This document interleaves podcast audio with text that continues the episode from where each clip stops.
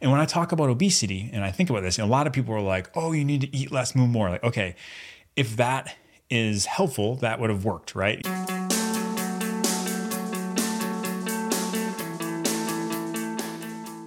All right, welcome back, everybody, to episode 17 of the Building Lifelong Athletes podcast. I'm your host, Jordan Rennicke. Thanks so much for stopping by. I really appreciate it.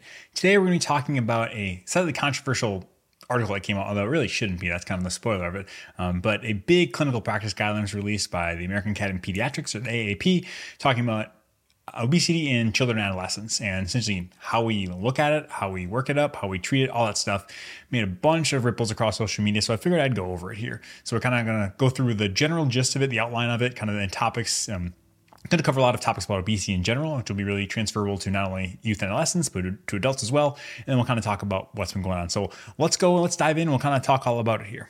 And so, first things first, this is like a 100 page document. So, a clinical practice guideline essentially a group gets together. So it's usually, you know, a, bunch of people and then a specific society. This one's the AAP. And they kind of get together, they do a huge lit review. They look at all the literature and they say, okay, we want to get this huge compendium, this huge document of how can we help people dealing with, you know, a specific issue, whether it's pediatric hypertension or, you know, diabetes or whatever. This is specifically pediatric and adolescent obesity and kind of how we think about that. So a, a clinical practice guideline is a pretty exhaustive you know reference for someone. If you look at these, you know, like I said, this is a hundred pages, including references and stuff. So there's just hundreds of references. So there's tons and tons of stuff to learn from this, which is super cool.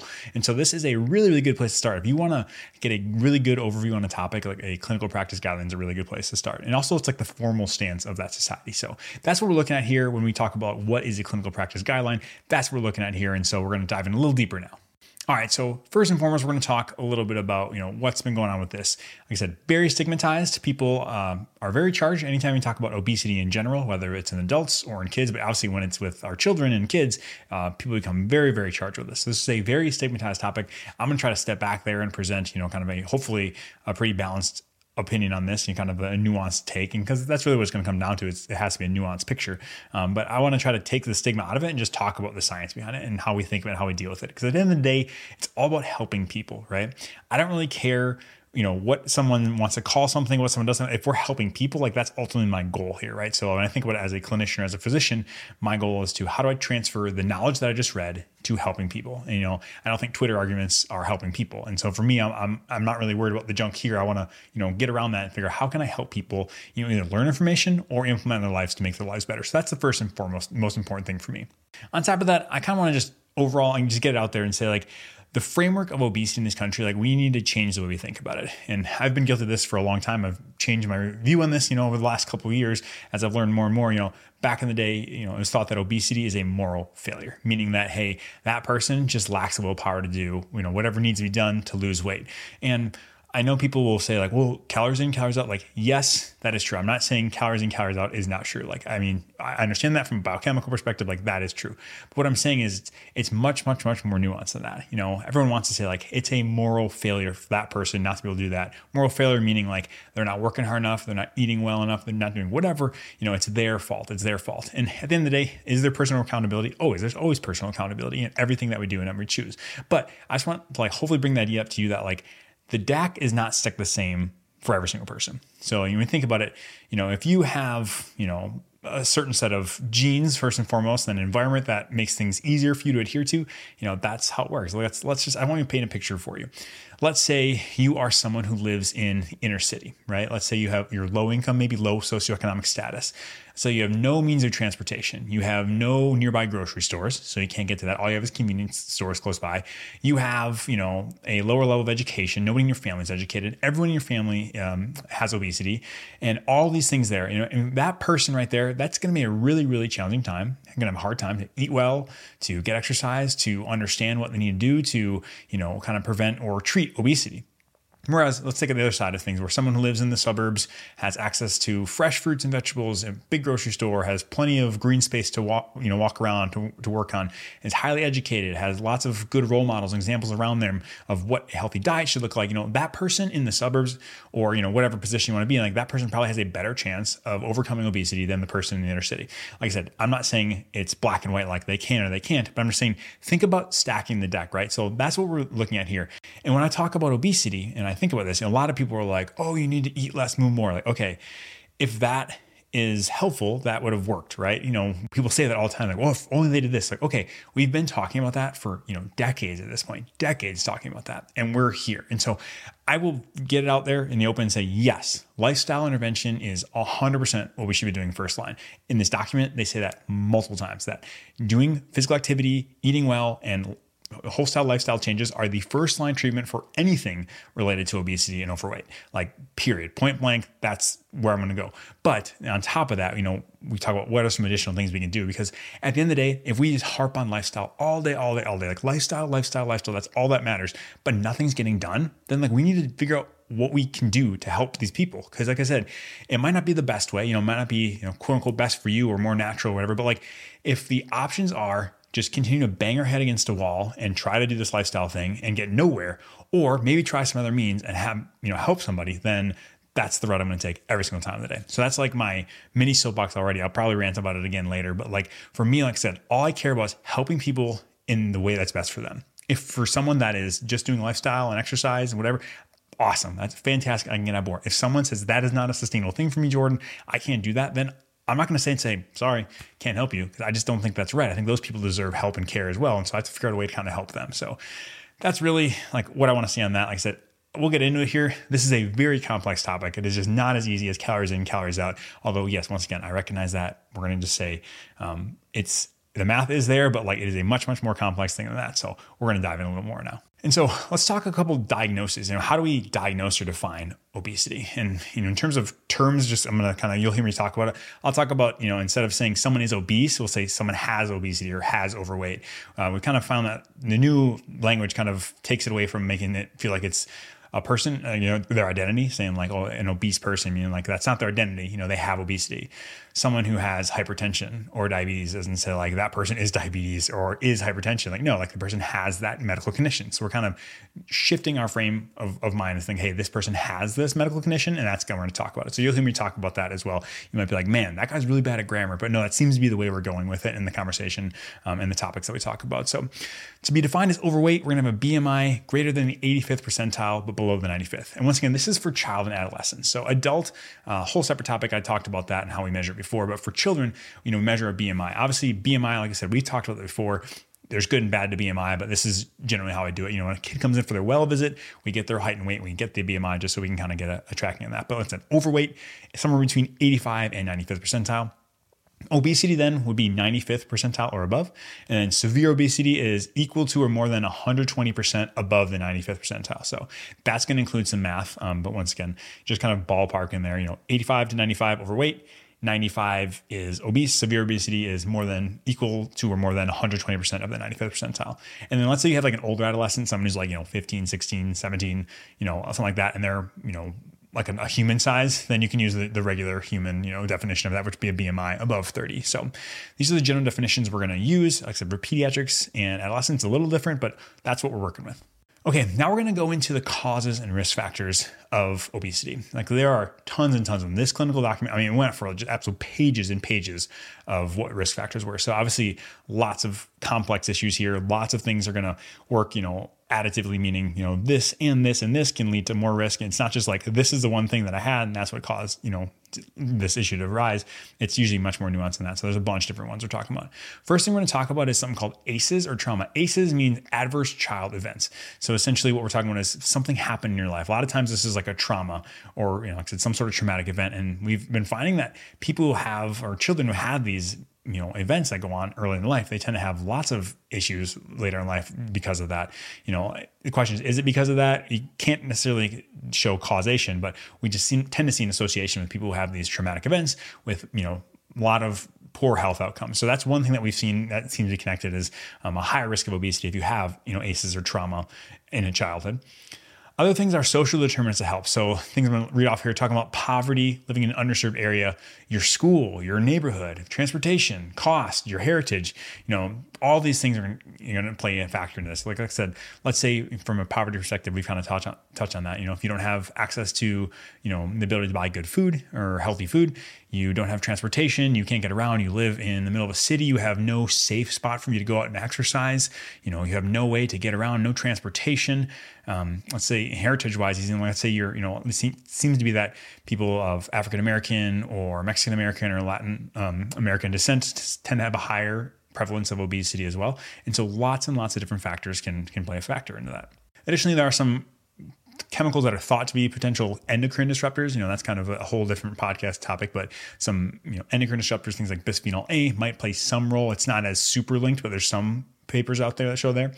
Another thing is your family, right? Your family's going to play a huge role in your chance for developing obesity. If you think about your family, like I said, not only from a genetic perspective, we'll get into that a little bit later, but you know, just in terms of their lifestyle, their habits, your home setup, their preferences, you know, if, if they're eating, you know, a standard American diet at home, odds are the child's going to be eating that as well. And so that's a huge disadvantage in terms of a big risk factor for, you know, going in there. Parents who are more, more obese tend to have, um, you know, a higher chance of having children who have obesity. Um, and so all those different things you know, they don't have a, a history of working out, you know, nobody works out in the family, all these things like, you know, what you're modeled at home a lot of times is what you become. And so it's not a definitive, you are going to be this because of that. But once again, just kind of an association that we see. Additionally, we can't talk about this without talking about food. It seems to be a high, you know, correlation between lots of fast food, sugar sweetened beverages. Those are like the two ones they harp on all the time, saying that there's a pretty high correlation between an increased consumption in sugar sweetened beverages and fast food and childhood obesity.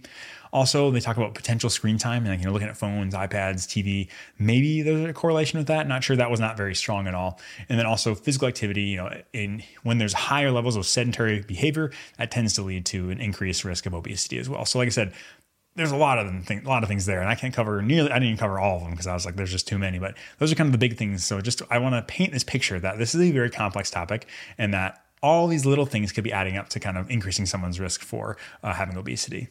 All right, moving on. Now we're going to talk about genetics, which is also a little bit controversial. Everything's controversial, uh, but this is a little controversial because when people hear genetics, they think, "Oh, they're just blaming you know having obesity on their genetics. Like that's that's all they're doing." And I'm going to tell you right now, that's not what we're doing, and that's not what they're doing. It's much more complicated than that. You know, when I think about gene inheritance, there's a couple ways to think about. You know, two big things are either monogenic or polygenic. Mono meaning like, hey, this is the gene we've gotten from their parents, like we see that, and that's causing their obesity. There are some instances of that. It's very, very rare though. The vast majority of times we're dealing with a polygenic you know type situation which means you know there's multiple genetic factors that could be influencing them and so most of the time it's multifactorial, multi genes. You know, there's lots of things going on. So it's not just, we're not saying, hey, oh, it's your genetics that's causing it. So another saying that I've heard as well is that genetics, you know, essentially you know, load the gun and then the environment pull the trigger. So that kind of sounds weird. Like, what does that mean? Well, if you think about it, what it means is, you know, if you have your genetic predisposition, meaning you have certain genes that make you a little predisposed to maybe gaining weight, and and also you get placed in the wrong environment, and that's going to kind of push you over the edge. So if you think about it, if you have two people in the same environment, let's say just person A has a, you know, quote unquote perfect genetic makeup, meaning like they don't have any risk factors or influence on, on having obesity, whereas person B tends to have multiple, you know, polygenic distribution of an increased risk of obesity. You put them in, you know, a perfect environment, perfect environment, meaning like we count their calories, they get exactly what they need, then they're going to be, you know, normal body weight. That's we're not going to gain weight. That's just kind of how it works. But you put them in a free living environment or like what we have every single day with access to everything 24 7 you know that person person a maybe they don't gain weight. Maybe like i said they make up for it in other ways and they eat a little more and they're still okay. Whereas this person person b with the genetic predisposition to that then they start to increase their weight. You know like i said they might have the genetic predisposition to it. So it's once again it's not necessarily that this person and this person are doing anything different. So this person might be a little more predisposed to it. And like i said it's not to blame. It's just to say hey that could be contributing as well. And we tend to think like that happens quite often you know in a back in the day when food was scarce, like we didn't have as much obesity. We we know that because, like I said, until we kind of get to that perfect condition where like, oh, now we have excess, and these genes are really good at kind of holding on to calories or you know decreasing the amount of calories we burn when we, when we walk. All these different things for whatever reason, we're not sure why, but there are some people who are genetically predisposed. So that's what I mean when someone has a genetic predisposition. Not that we're blaming on it, just that that plus the environment tend to lead to a higher chance of having obesity. Okay, so I kind of harped on that, and now I want to talk a little bit about screening. Like, when do we screen for obesity, and what are we, what are the things that we're screening for? You know, for adolescent and childhood obesity, we typically want to screen, you know, every year. When we see them at their well child visit once a year, we're screening with screening with BMI just to kind of see and catch. Other things we want to look for, well, let's, let's take a look here. Things like lipids. You know, lipids we're going to look at, you know, if someone's obese, we're definitely getting them checked by age 10. You know, maybe if they're just in the overweight category as well, it can kind of depend on how aggressive you are, but we're definitely going to get a lipid panel. We like a fasting lipid panel because essentially if you eat food, food can disrupt triglyceride and HDL levels. So like ideally fasting. That being said, sometimes that's really inconvenient for a child. So if you got a 10 year old there and they were eating, you can get one. And if it becomes, if it comes back normal, that's great. But if it's abnormal, then you're gonna have to go back and do a fasting one. So it really decides on what your, you know, your workflow is. If is it better to get them when they're there? Maybe they haven't been fasting, but you have a chance to get the lab. I don't know. That's totally up to, to your physician and whatnot. But for lipids wise, if you're obese at age 10, for sure. If you're overweight, maybe, um, but we're looking for that as well. Another thing we're gonna look for is NAFLD or non alcoholic fatty liver disease. Um, typically, we're starting at age 10 as well. Gonna get something called an ALT, which is a test looking at your liver. Like I said, this is if we're at 10 with obesity, kind of looking at, you know, these are the risk factors of what can happen if you have obesity, even in childhood. Um, and then also diabetes. You know, there's other risk factors, obesity, um, you know, and you know, excess weight gain, maybe family history. You'll think about screening for diabetes, although that's not as 100% all the time, but we definitely want to look on the lipids. Um, if we are looking for diabetes, tests are typically the same as the adult. We can do the, you know, hemoglobin A1C, fasting glucose, or glucose tolerance test, all those different things. But these are kind of things we're looking for for screening wise. You know, lipids are super important, um, like I said, because it's the long term accumulation, right? Like if you have super high lipids as a kid, it's years and years and years of exposure to those lipids that we care about, right? We don't care about a little, you know, slice of time, but long term. And if a kid's having high lipids at age 10, man, that's going to start their clock a lot earlier than normal. Okay, now moving on. So if we've screened it, we've identified it, we've found it, how do we treat it? And that's the million dollar question. I don't have a good answer for that. Nobody has a great answer for that, but we have a general framework on what we should be doing and what we're thinking about here. So, first of all, it's going to have to be tailored to each individual person. You know, like I said, this is not a one size fits all everybody's different everybody's genes exposures environment everything is different. So every you know treatment is going to have to be customized to them. You know one thing they found is super important is something called motivational interviewing. Motivational interviewing isn't when you just say you know you rah rah you got this. You know that is not it. What motivational interviewing means is you kind of talk with someone kind of help bring them on board you know get them involved. So i ask you know uh, when i use this in clinic a lot of times what i'll do is i'll say okay like hey like you know i'll ask a question about like you know why do you want to lose weight and they'll start saying, oh, for X and Y reason, you know, for my grandchildren, I want to be around for them. Like, okay, well, what steps can you do? And you kind of probe them and, and let them figure the answer out on their own. So you're essentially just like gently guiding them, uh, but it helps you know patients get bought in and that seems to be really helpful. When people buy in they feel like they're part of the plan um, they tend to have better outcomes and more more likely going to stick to it. And so that's a really really important concept this is we can't be just prescriptive saying okay here you go do this. I mean if someone's not bought in it's going to be you know challenging. And on top of that you need family buy-in right? So especially looking at kids and adolescents like they're with their parents all the time. And you know there's some data showing like until like someone's like 12 they're not really going to like think about the consequences of things they're doing in terms of the foods they're eating or you know having obesity or overweight. Um, um, it seems to be like 12 seems to be an indicator. So, you know, that's not 100% locked in stone, but really important for family to kind of be on board. If family's not on board and they're saying, no, I'm not going to do that. You think a, you know, a 10 year old kid's going to be like, you know what? I'm, the doctor told me this, I'm going to do it. No, that's not going to happen. So getting family buy-in is really, really important as well. Okay. And then next moving on here with a continued treatment, the big thing is intensive health behavior and lifestyle treatment. So IH, BLT, it's all throughout this clinical practice guidelines, everywhere, everywhere, everywhere. That is our best supported evidence, you know, that we've found in the literature. So intensive health behavior and lifestyle treatment. What they mean by intense is that like this is going to total up to like more than 26 hours over the course of anywhere between two and 12 months. And so it's not just like, hey, a one-time counseling, like, hey, you should consider losing weight. Like 26 hours, 26 hours of contact is super, super important. Like I said, and I want to mention too, this is the first line. We talk about the first line, and I want to mention Nowhere do you hear medications mentioned in this. The first line says intensive health behavior and lifestyle therapy. So I just want to get that out there and show once again the first line is intensive lifestyle changes. Like I said, it's intense, 26 hours at least, if we can get more, the better. Should be face to face. You know, family should be involved, multidisciplinary. So we're talking about physician, we're talking about maybe uh, a dietitian or a personal trainer, all these different groups, psychologists, you name it. That's the, the ideal situation for this. So this is like our ideal situation, how we treat this. That being said, it's pretty hard to do that, you know, in terms of like finding that situation. And so that's always recommended. Can have some decent improvement in BMI percentages. Um, it has been shown to be can be helpful, but like I said, it can be challenging to find a situation for everyone to to thrive in like that, to have the resources. And so, like I said, it's not ideal necessarily. I get that, but that's what we recommend first line. Said moving on after that, there are some other options. There are some medications. There are surgical options.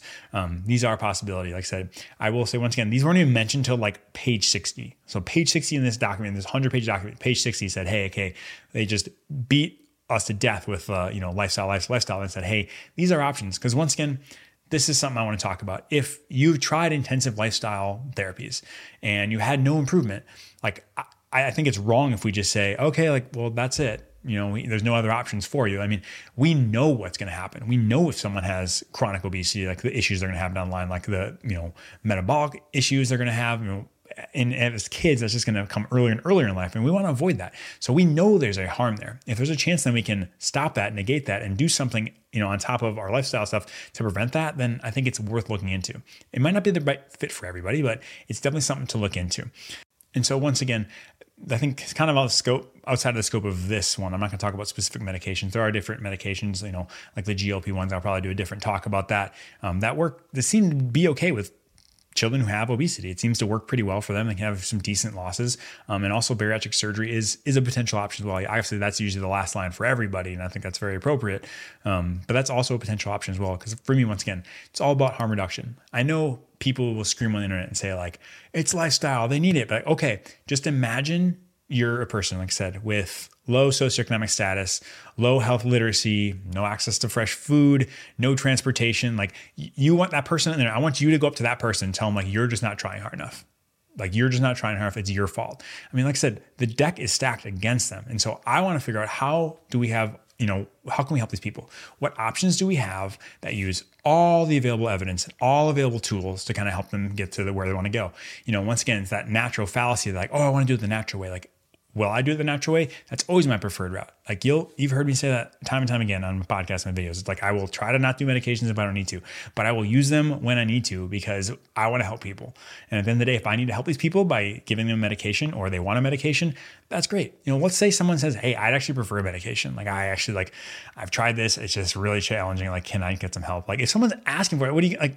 I mean, like we're gonna not help them. Like to me, it's just crazy. And so you know, it's it's it's tough. I understand. You know, a lot of times it's come from people who aren't necessarily um, in a clinical capacity, like in terms of someone who can't prescribe that. So I know, like my bias to that is like I can do that, so it's an option for me. Other people who can't, and so I recognize that, and I recognize as a physician, uh, I can be biased towards that as well. But like I said, I want to have all the tools available in my tool belt and kind of talk with the patient and help decide what's the next best step. But um, all I care about is getting a good outcome for them.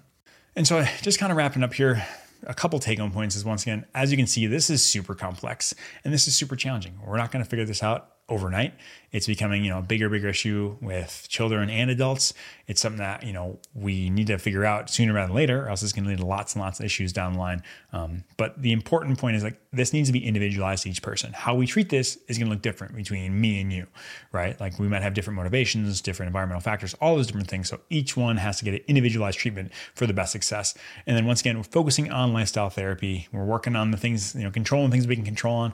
We're going through the necessary nine I talk about here. You know, I think we have a good chance of being really healthy and a healthy body weight. Um, but if we can't, there's other options as well. But we're really going to focus on lifestyle. So and so that's it for this podcast. Thanks so much for listening to me. Like I said, if you want to get this clinical practice guideline, it is a free. It's available to everyone. I'll link to it in the show notes. But uh, it's a good read. It took a little while, that's for sure. So if you want to just listen to my summary, that's fine too. Um, but like I said, it's available for you. But if you're made it this this far, thank you so much for sticking with me. I appreciate it. Um, if you found this helpful, um, if you share this with someone, that would mean the world. If you you know liked, commented, subscribed, or gave a five star rating, that would mean the world as well. Uh, helps you know more people find this. So once again, thanks so much for stopping. I really appreciate it. Now get off the computer and go have a great day. Thanks.